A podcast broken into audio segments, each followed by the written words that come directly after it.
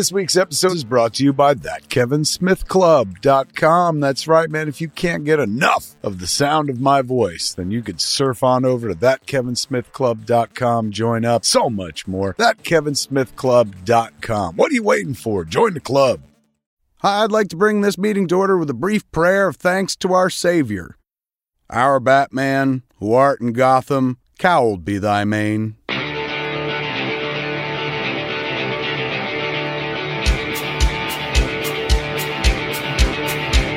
Now, y'all know Kev Smith's a big old fat man, but did you know his favorite hero is Batman, the Dark Knight who punches dirty turkeys in the face? That's right, Cape Crusader. Punch all those turkeys. Punch them in their turkey necks. So once a week now, this no-fly list fatty's gonna put the food down and get chatty about Batty, and this turkey gets wordy about Gotham like it's a real place. He ain't got time for his wife or daughter. Catwoman's losing, Batman and caught her. Go get her, Cape Crusader. You want a pussy on now? Ha ha! Get ready, turkeys. We going bat shit. Babbling about the bat with old Kevin Smith. Now here's the fat man who loves Batman himself, Fat Kev Smith. Get on out here, turkey.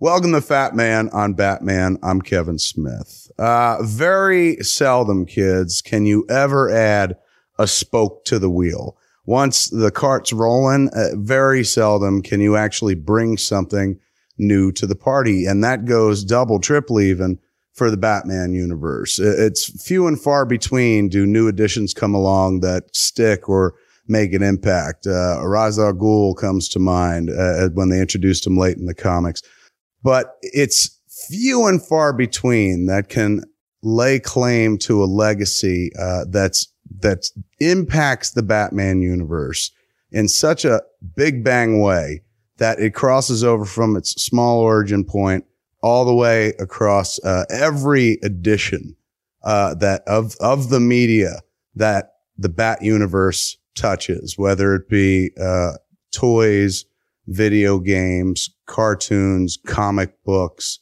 Uh, no doubt, sooner or later you're going to see a feature version. Uh, it's it's rare, and even when we talked to Mark Hamill last week, Mark talked about when the woman behind the character opened her mouth. They the whole room was dumbstruck, and in a great way. Uh, because sometimes people open their mouths and dumbstruck a room. People like, holy crap, that was terrible. This was the opposite, man. And we've heard Paul Dini talk about uh, the woman behind the character. Uh, Muse comes to mind. Uh, a lot of people say Muse, not J Muse, my friend, but Muse, M-U-S-E. Uh, very seldom can the person who voices a new character, say in a, a cartoon or in the Batman mythos, uh, can also be the inspiration behind it. This woman, this actress, this comedian, has impacted Batman in such a massive way that Harley Quinn, the character we're talking about, is almost synonymous after trailing by 50, almost 60 years. Some other characters like Batman and the Joker is instantly recognizable and, and synonymous. And she hasn't even had a massive mainstream, uh, appearance, uh, AKA in the features yet. But video games, that shows you how powerful the cartoons and the video games are, man, and the comic books. Cause e- even DC buckled at one point and said, this character's awesome, man. We're to bring this character into our continuity.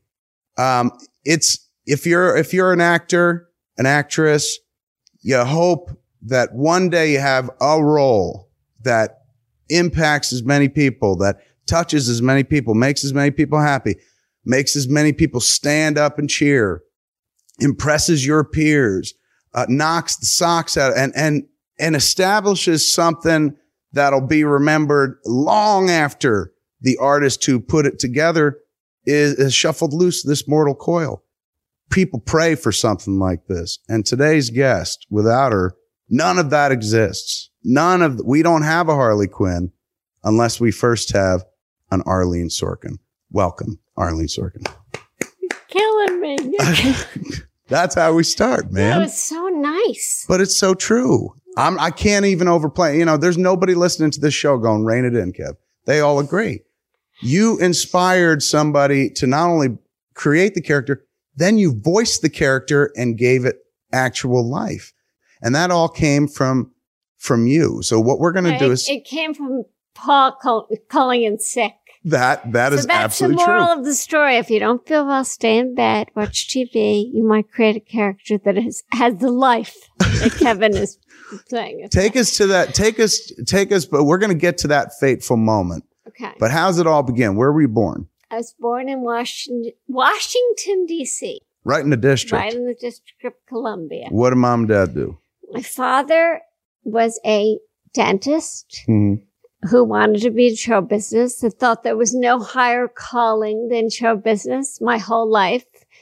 Um, when, when my joke about it was if I blew into a bottle and made a noise, he got me flute lessons. And this was true of all of, of my two older brothers. When my eldest brother went to him and said, Dad, I want to be a dentist. My father held his heart and said, but you play guitar. You can be a singer in a coffee house. I mean, he did not want it. He really He believed it. really thought that there was no higher calling. Now, does that? How does it manifest? Does he watch a lot of TV? Does he go to the movies? Is he a Broadway he, guy? He loved movies. In fact, my father would not let us watch a movie more than once Why? because there were so many movies. I know you like play over and over again cartoons. and- Yeah.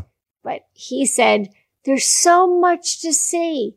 And so, and in a way, I How have wonderful is that? I have he was to right. argue. He was right, but I have to say to everyone out there who's playing things over and over and over again for their kids, let them try to remember it. It's even better. It's true. Like I was uh, thinking the other day, um, when I was a kid, we couldn't rewatch. Like I loved Star Wars. That was my right, movie. right. But we couldn't rewatch it because we didn't have even VCRs at that point. So Uh-huh. you saw it in the movie theater as many times you could.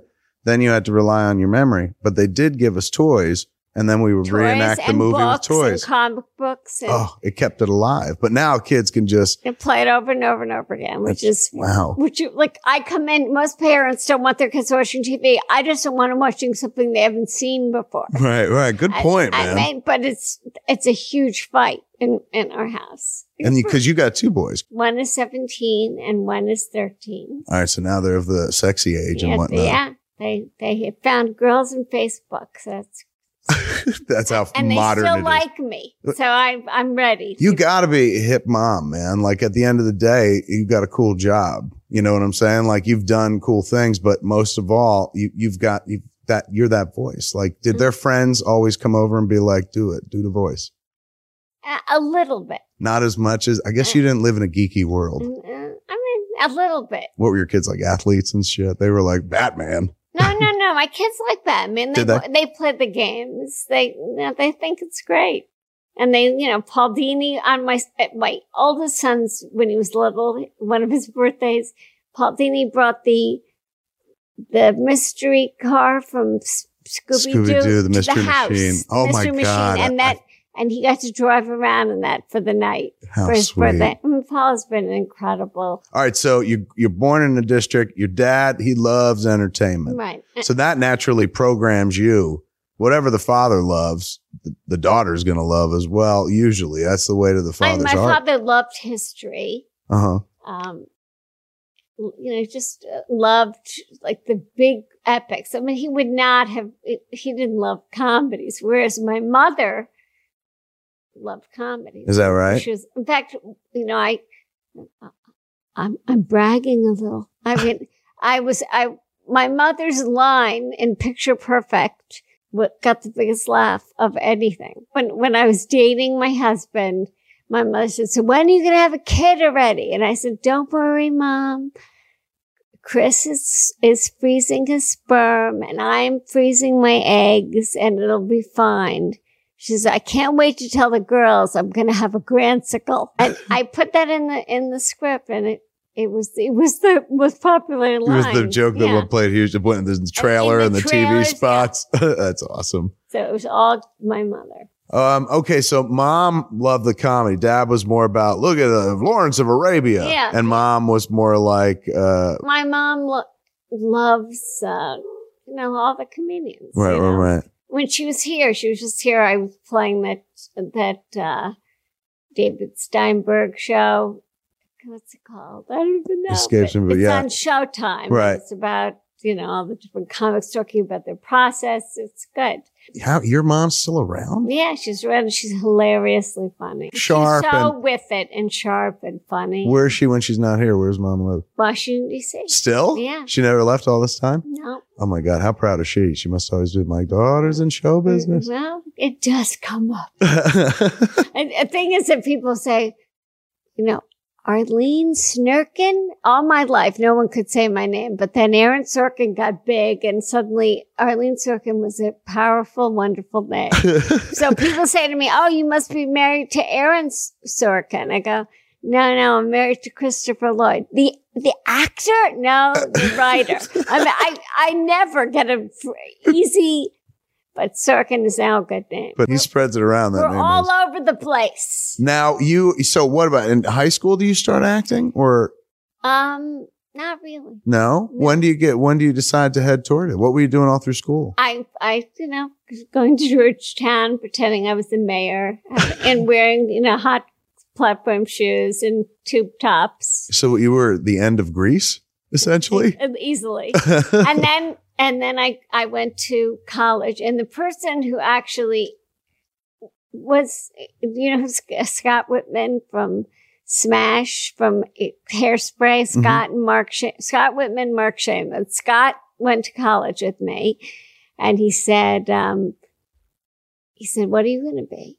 And you know, I proudly said, "Well, I'm going to. I am majoring in theater and speech." At Emerson College, and I felt very good about saying what I wanted to be. And then he looked at my legs and said, not with those legs, you're not. and he put me in the next musical. And then that was the, really the beginning of my show business entertaining. But I guess, you know, I knew that I was going to do it because my father, you know, had said it my whole life. No higher calling. no higher calling. So I guess I kind of knew it, but it wasn't until Scott said that to me that I thought, ah, you know, there's no fighting it. What was your favorite? Do you remember what you did back then and what you were into? Well, I, I did. My first musical was No No Nanette, and I, I have a letter from my father. Mhm. Now he's gone now, but he wrote me then. I'm so happy I lived to see you in No No Nanette. So my whole life, my father was dying, You're going to make me cry. but he lived till five years ago. I mean, it was. Oh, really? Yeah, but, he- but he, I'm so happy I lived to see you and No No Nanette. And so he, no greater note No. that a kid could get I, I from their ever ever dying father until they eventually go. Uh, yes, so they eventually, but he, you know, he's he was always threatening his demise to me. So I to get me to do what he wanted. Just I'm, like, I'm please, sure, I'm sure I pass. made Paul Dini meet with him. At, at, you know, us- my father pitched him. I think he did. He pitched him Holly Baba or something. Holly Baba, I said like doing an all cartoon of Yeah, Harley Quinn, yeah, Harley. Baba. Holly ba- Harley Baba. Um, all right, so in college you start doing the shows, and then after college, what what does one do? How does one decide to get into entertainment at that point? Were you you were in a girl group of some sort? Yeah, uh, well, correct? I was, I was in college. It was my last semester, Mhm. and uh, the head of the theater department came up to me and said, "What are you? What are you going to do?" And I said, "I'm going to be a speech and act and theater teacher." I "Uh, I would, and I'm going to, I'm going to France. I said, I'm going to spend some time in France. That's my plan as soon as I graduate. I said, I think you should give it six months. Go to New York. If you don't get a job as an actress, then come back and be a teacher. So they put he so pushed he you in probably he probably went around to every kid in the in the play and said the same thing. But I went, my the head of my department thinks I should try it. Right, like I've been tapped. I've been tapped, so I did, and I went to New York and I worked right away. So- Get so he But- so he, maybe he maybe you were the only person that Well, he or she. We'll never know. I know. I We'll guess was it he or she? It was he. Maybe he saw His something. name was Leo Nicole, and I hope he's still alive. Anyway, All right, so you go to New York at Leo Nicole's suggestion, and what's what what does one do? What kind of, kind of job are you looking for? Chorus girl? Are you looking for TV or are you looking for what does one look for in New York at this point? I I don't know that I had a big picture, you know, plan. Right. But I knew I was going to pursue that. Yeah, in general, you're just like, look, And- I want to be in it. And Scott Wittman had me uh, audition or be part of a comedy group that he put together called the High Heeled Women. Okay. And so I was part of an all female comedy troupe. So you guys are doing sketches and Yeah, whatnot? sketches, which was really tremendous fun. And there's four, how many? Four or five? There were five of us to be, to start and where'd you guys do shows? everywhere. I mean, road, like we- road travel? Yeah, we but we played Carnegie Hall. Did We- you really? we went to Italy. Oh, whoa, whoa, whoa, whoa. Let's Yeah. put the brakes. How uh, you hit when you hit Carnegie Hall, your fucking parents must have been beside themselves. And, and my father was. Oh my God. My father was was our, like our manager. He had a stamp. oh, so he knew you were. He had a stamp where he would sign our manager Jackie Judd's name, but he would sign for her, Right. and he would send our stuff out all over the world to try to get us bookings and jobs. I'll never forget him walking down the boardwalk in Atlantic City, holding on to his hairpiece as he was passing out our our you know brochures. Right. And but we worked. We worked. We worked at a club called Mickey's. Uh, But I loved my partners. I thought they were brilliantly talented, and and one of them went on to be on TV. what was, who's the one on uh, Cassandra Danz was Mrs. Green Thumbs on. Uh, I guess it was Regis and Kathie Lee. oh, really? Like, yeah, that's what it was called then. And, but you know, she passed away, and Mary Fulham runs the theater, and at, she's a big shot in theater in New York. And then Lisa Passero and and Tracy Berg. I mean, they're they're doing well. Everyone's went on. Um, yeah. What ended it? When did it end? Yeah, I I came back and forth all the time. Mm-hmm. um, when when I was in New LA and I got a job, and on the weekends I would go home to do the show. But at a certain point, It was just too much. it was too much. Although I, I, I was probably the first frequent flyer I knew, and I had a gold card, so it was worth it for that. Out because you're going back and forth yeah, so back and much. forth so much, but. It was a great time. Really was great. I Mm. recommend it to all of you who want to be actors. Put yourself on stage. Because I look back and I say that I didn't wait for somebody to discover me. Right. You know, I kind of took about a range. yeah, yeah, but you know, I, I I did do it alone for sure. But I'm saying that that when people say to me, and I can't get my agent to call, I can't.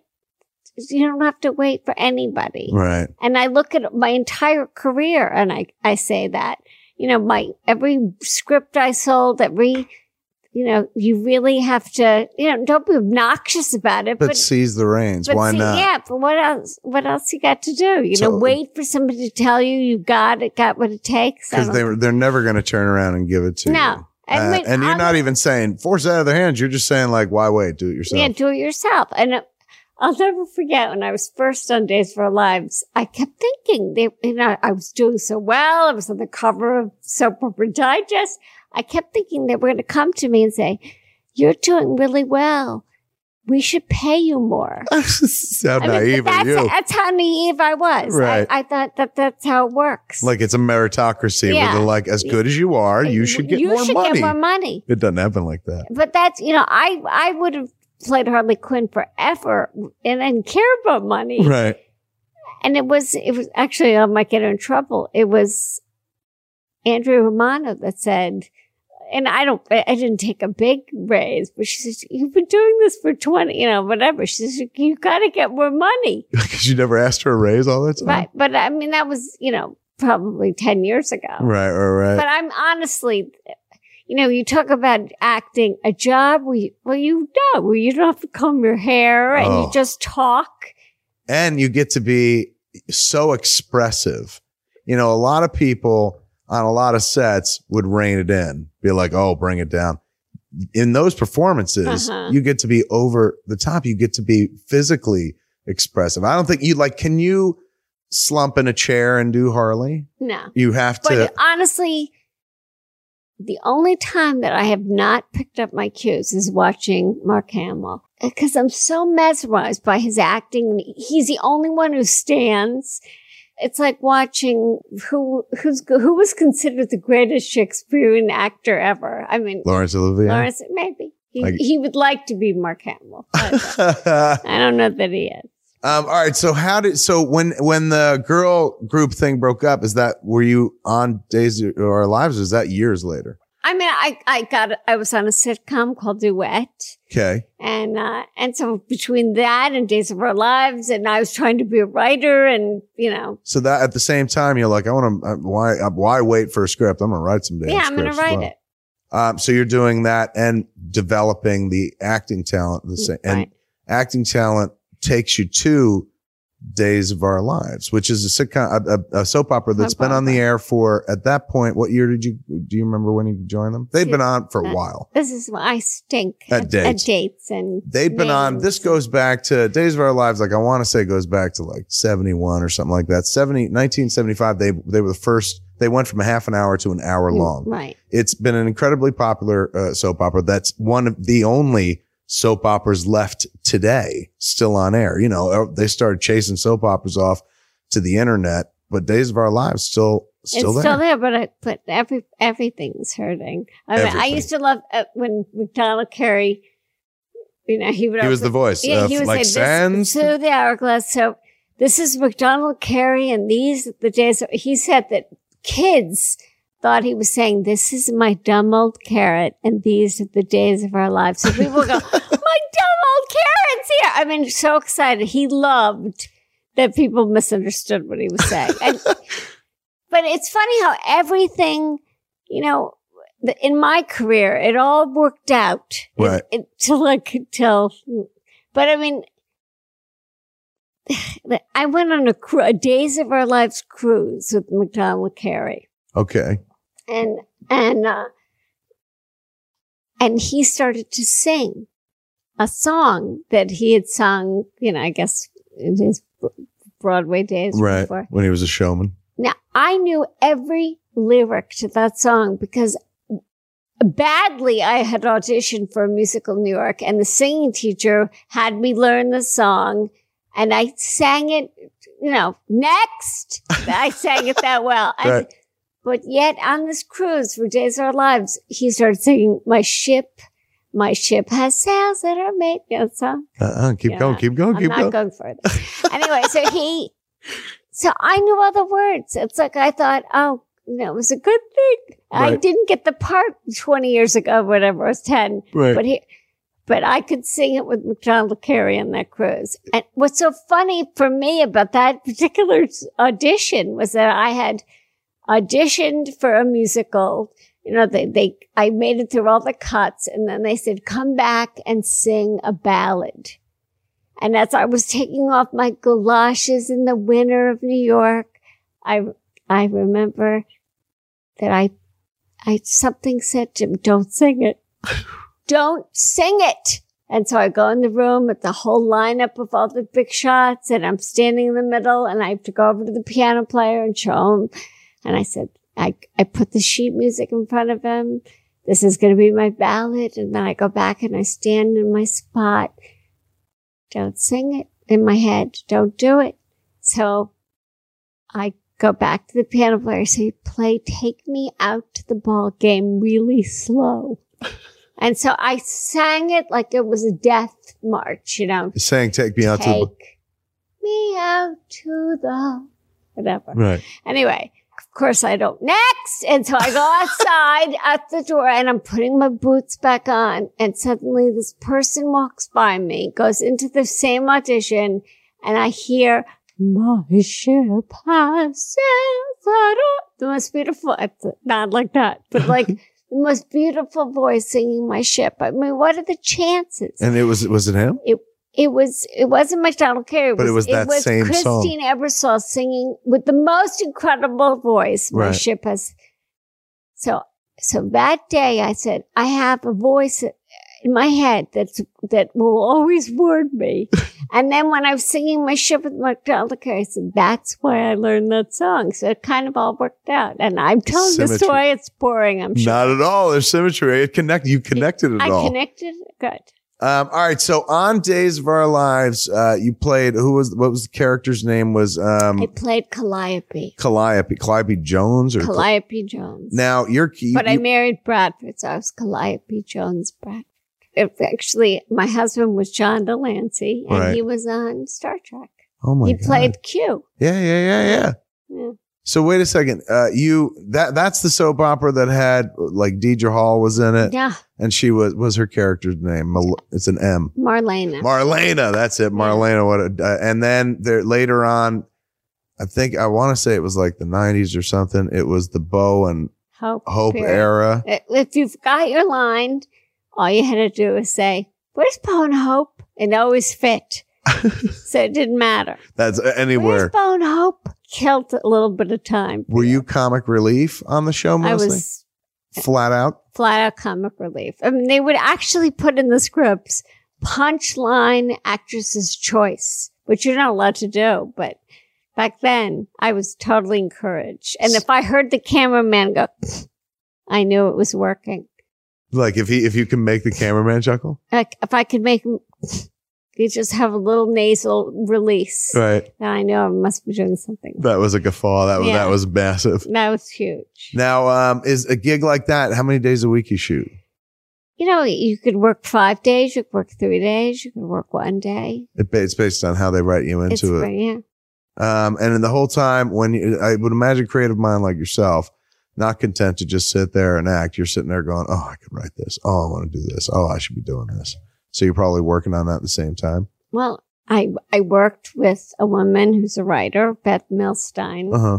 and I said to her, "Well, "We should do a spec," and it was a spec Golden Girls, and we got like our first sold our first script. Get out of here. I mean, but but again, I mean, I don't know. It's like I kept sending that first script, you know, to a friend of someone that I knew when I was in junior high. He Uh-huh. came out here, became a big shot CA agent, and I kept sending it to him and sending it to him, and he kept saying, "It's not funny enough. It's not funny enough." And I kept thinking, I don't know a lot, but I know what's funny. So I, I finally got frustrated and I asked his assistant to send it on anyway, right. which is, which my husband, if he was horrified when I told him the story, I'm not suggesting that anybody ever do anything like it, Right. but it worked. It paid off for me. And, and so somebody finally read it and said, like, "Hey, man, this is the yeah, goods." this is good. So I got, you know, So suddenly you're spinning another plate, not just acting. Suddenly, hey, you're a writer as well. yeah. Well, that's like your life. You did, you did a little bit of everything. Uh, You get bored sitting around waiting for, you Yeah. know, like it's like you said, man, like they're never going to hand it to you. So when you're lucky enough to get in on something, um, sometimes, you know, you're not, you're not, uh, playing constantly. So you're sitting there by the sidelines going like, well, I'd like to do something else. And instead of just watching or killing time in a trailer, more creative people are like, you know what? I'm going to try this. I'm going to Yeah. try this. And it's not because like you're better or something. It's just because you're, you're bored. You're like, why sit around and be bored when I could kind of occupy myself? And I see other people. Like for me, it's always like, I see other people doing it. They're not geniuses. They're no smarter than me. Like if they're doing it, why don't I give it a shot? Well, that's. Uh, I I I don't know that I had that thought. You know, I can do this, Right. but I, you know, I because I could do it, I felt I had to do it. You know, anything I think I could do, you know, Worth a shot. I have to try. Right. But I think there's something to be said for focusing on one thing and being really great at it. Cause I can't say that I'm really great at anything, but I'm, I'm good at, you know, being employed. Right. But that, isn't that what matters at the end of the day? Yeah. There are people have been brilliant at one thing and have died starving, penniless. You know what I'm saying? Yeah. Like I, I'd rather be you know, jack of all trades, master of none. Is, is a Okay. Well, fun you, you thing. can join my fictitious company, ADD Productions. I'm in. All right, so you you're working on uh, days your uh, days of our lives. Is this where Paul sees sees you. He's yeah, homesick. He's homesick. He's watching Days of Our Lives. Paul Dini, the who yeah, we spoke to on episode who went one. to Emerson College. he also went to Yeah. Emerson. Oh my and, god! and he sees the sketch, you know, the scene on Days where, all of us are dressed up as, as, uh, you know, fairy tale characters. And I was dressed up as a court jester. In fact, I still have, in fact, I was looking for them before I came. I thought I'd give them to your daughter. I had the underpants that I wore No. in that scene had a little moon on the back as I shot them a moon. right. I couldn't. Oh Lord! And plus, you got that's that belongs. I feel like Indiana Jones. That belongs in a museum. Okay, well, I started a website. Okay. So it's called www.comeseemystuff.com. Okay. And it really comes from, I'm not a brilliant collector. I like, I collect anything that appeals to me. But Right. I mean, I remember when I went to Mark Hamill's house with, with Charlie Wessler, he took me over there and I couldn't get over his collection. Right. And I thought, you know, it's some he the world should know about this collection. So Penny, your neighbor, Yeah. Penny Marshall lives right is, up the street. is on my website, and she is the most amazing collector. If she met you and she saw that, you know, she you guys would hit it off. so what is it? What is the spell? It's come C O M E. it's it's www.comeseemystuff.com. That is genius. And so it's just like uh it's like, hey man, I'm we're, we're gonna tour in here. Here's some pictures of this stuff. Here's pictures of that stuff. we have, you know, Penny collects sports memorabilia, collect, but she collects everything. But she's brilliant at it. Right. I mean, it's it's not like a half-assed Right. collection. It's like you know, if she's going to collect little animals with scarves on their head because they have a toothache, she's got a hundred of them, and each one is more fabulous than the Than the next. Oh Yeah. my god, that's awesome.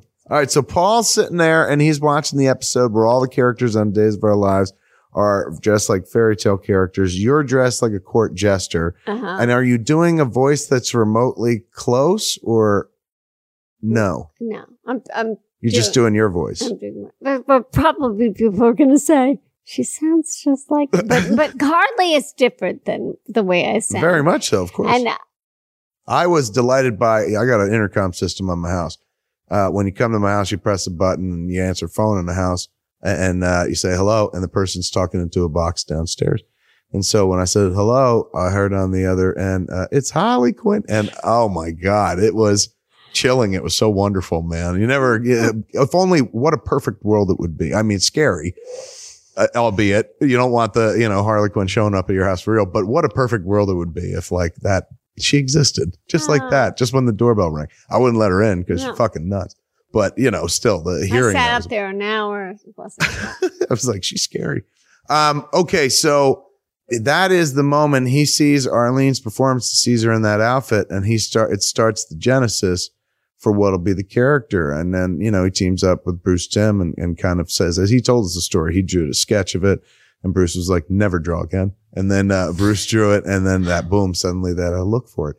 So for him to actually wind up getting you, the person who inspired it, to do the voice, how does this happen? What's the connection there? He just called me, I think. I said, you know, yes. Uh, Actually, I'm friendly with Teri Garr and she's, she says it's called show business for a reason.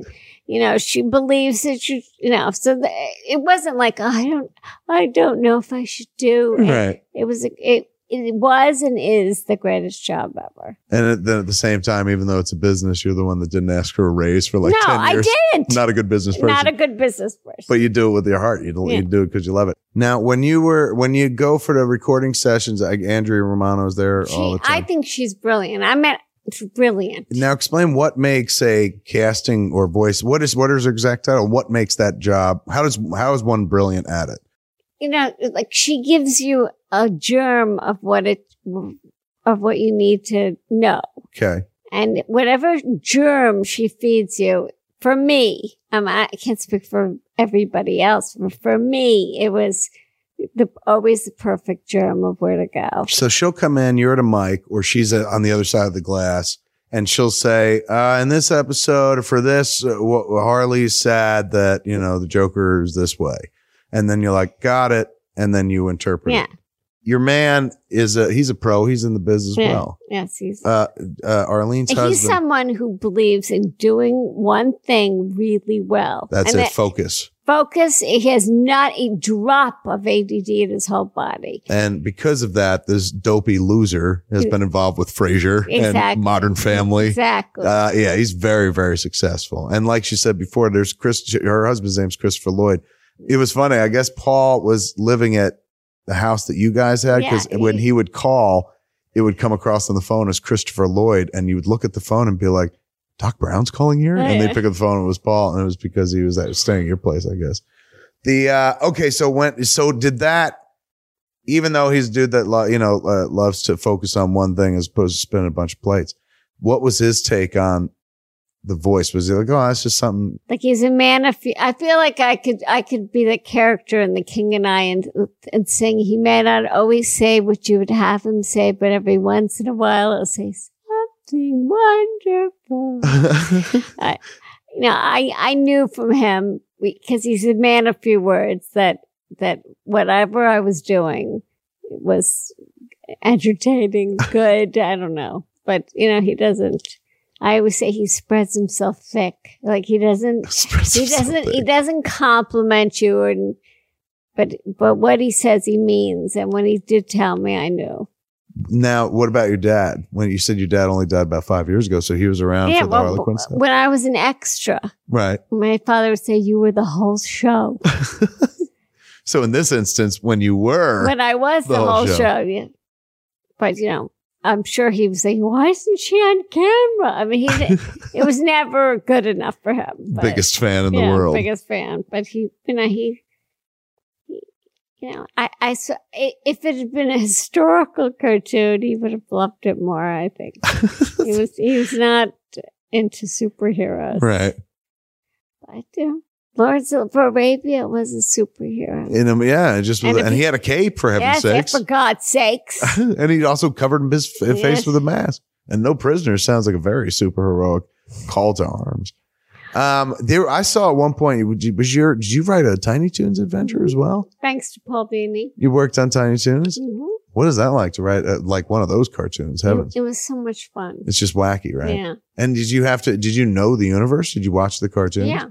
So you were uh, like enough to be like, But- I'm but- going to take a roll at a I- run at I was- I was partners with Beth, and Beth, you know, she watched everything much more, you know, remembering who's who and what's what. and you're the gag person. And you know, I, I, I don't have great retention. It's like with my kids in school, and they do have it. I'm like, Where they get it? oh, well, I know they got it from Chris. They got it from the guy who spreads it thick. Right, right, spreads it thick. which sounds so dirty, but but, it, but was touching when you Yeah. said it at the same time. I'm gonna eat that. I like it. It's I've never heard that expression.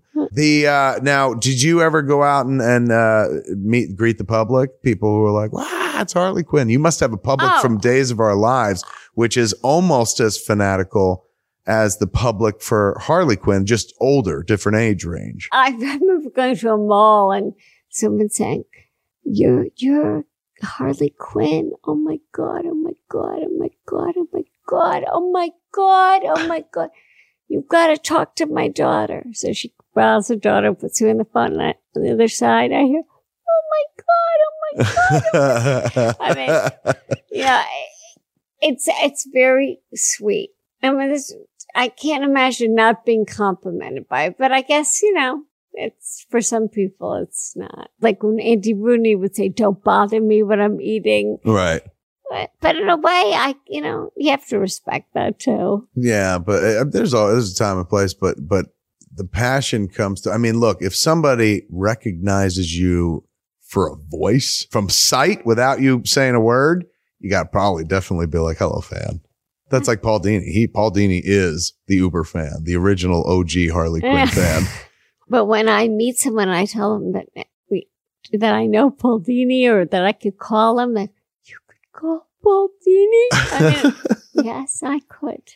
what uh, did you ever write any Harley stuff? when I was on Duet, I played the misfit maid Okay. housekeeper.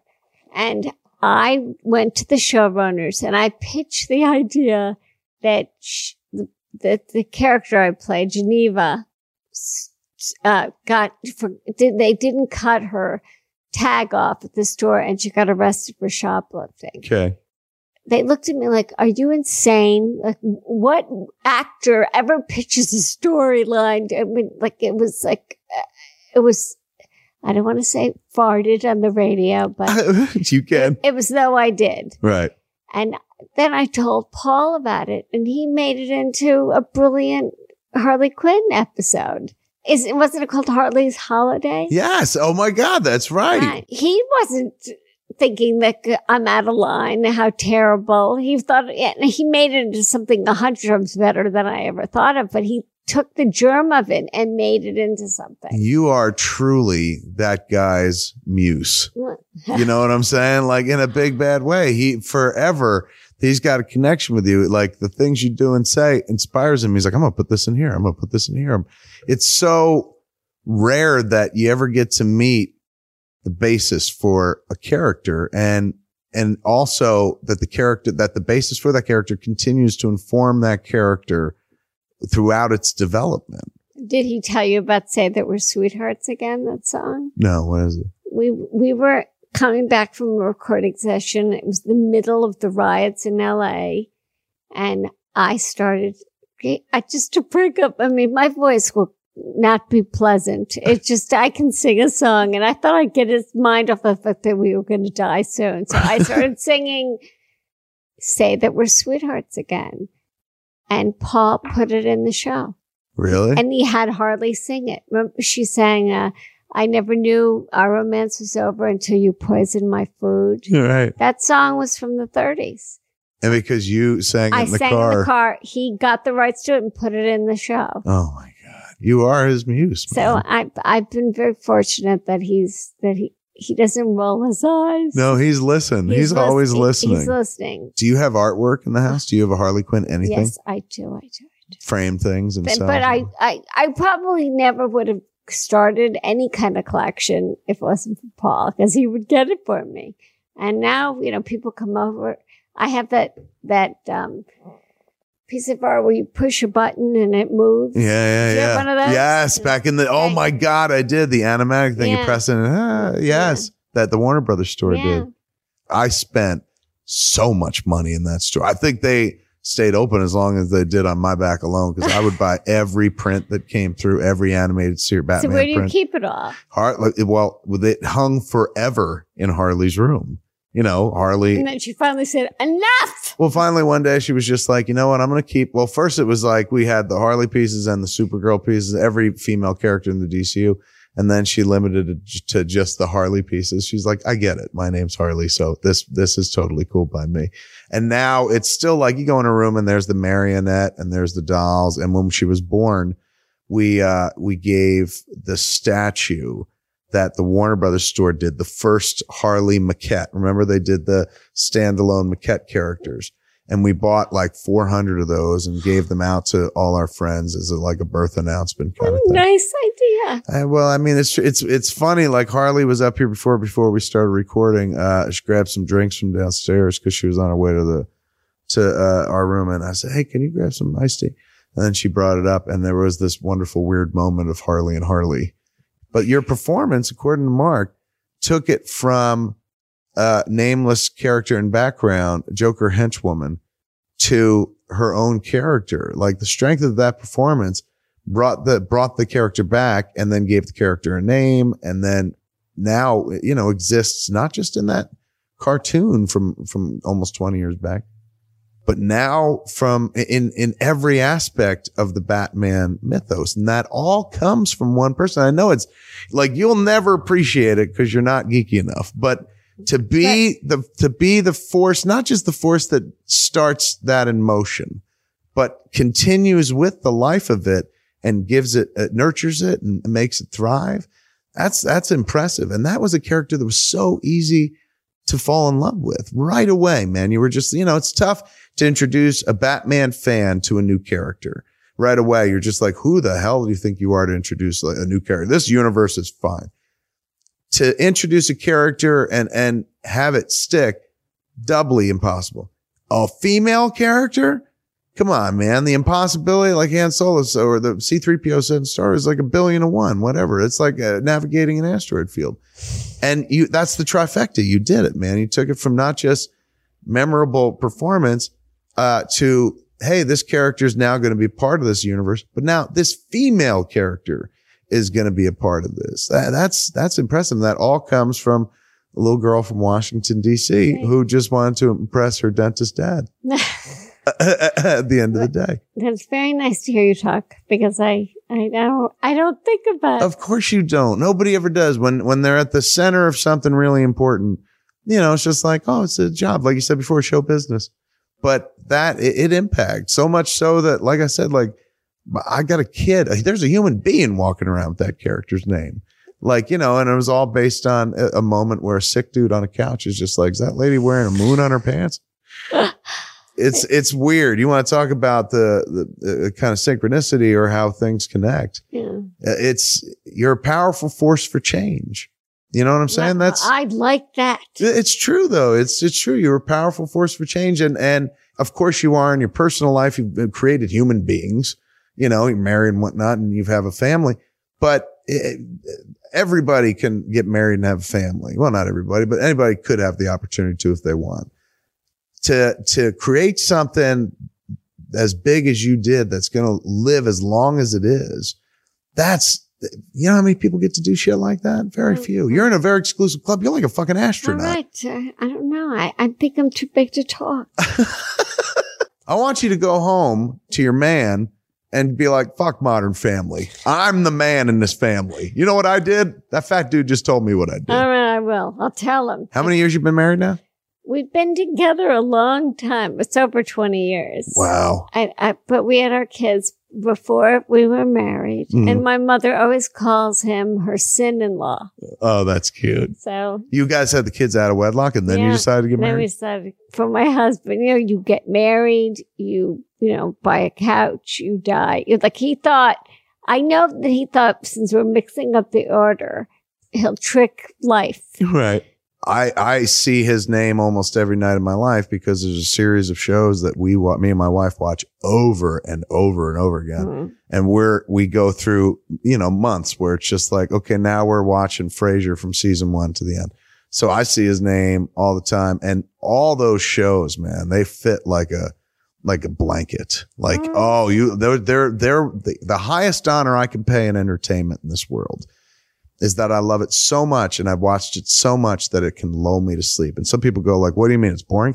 No, it means that it's so ingrained in you that you can do the dialogue and whatnot. And that's what Frasier is. So many of those episodes, Oh, like he's got a name that, you know, he'll forever be fighting, you know, the other guy for. But he, th- th- I- I'm always impressed by people that write sitcoms because that has to stand the test of time. You know, Yeah. like my flicks, you make a flick, yeah, and people watch it once, twice. If you're lucky, they watch it 20 times over a, a lifetime or something like that.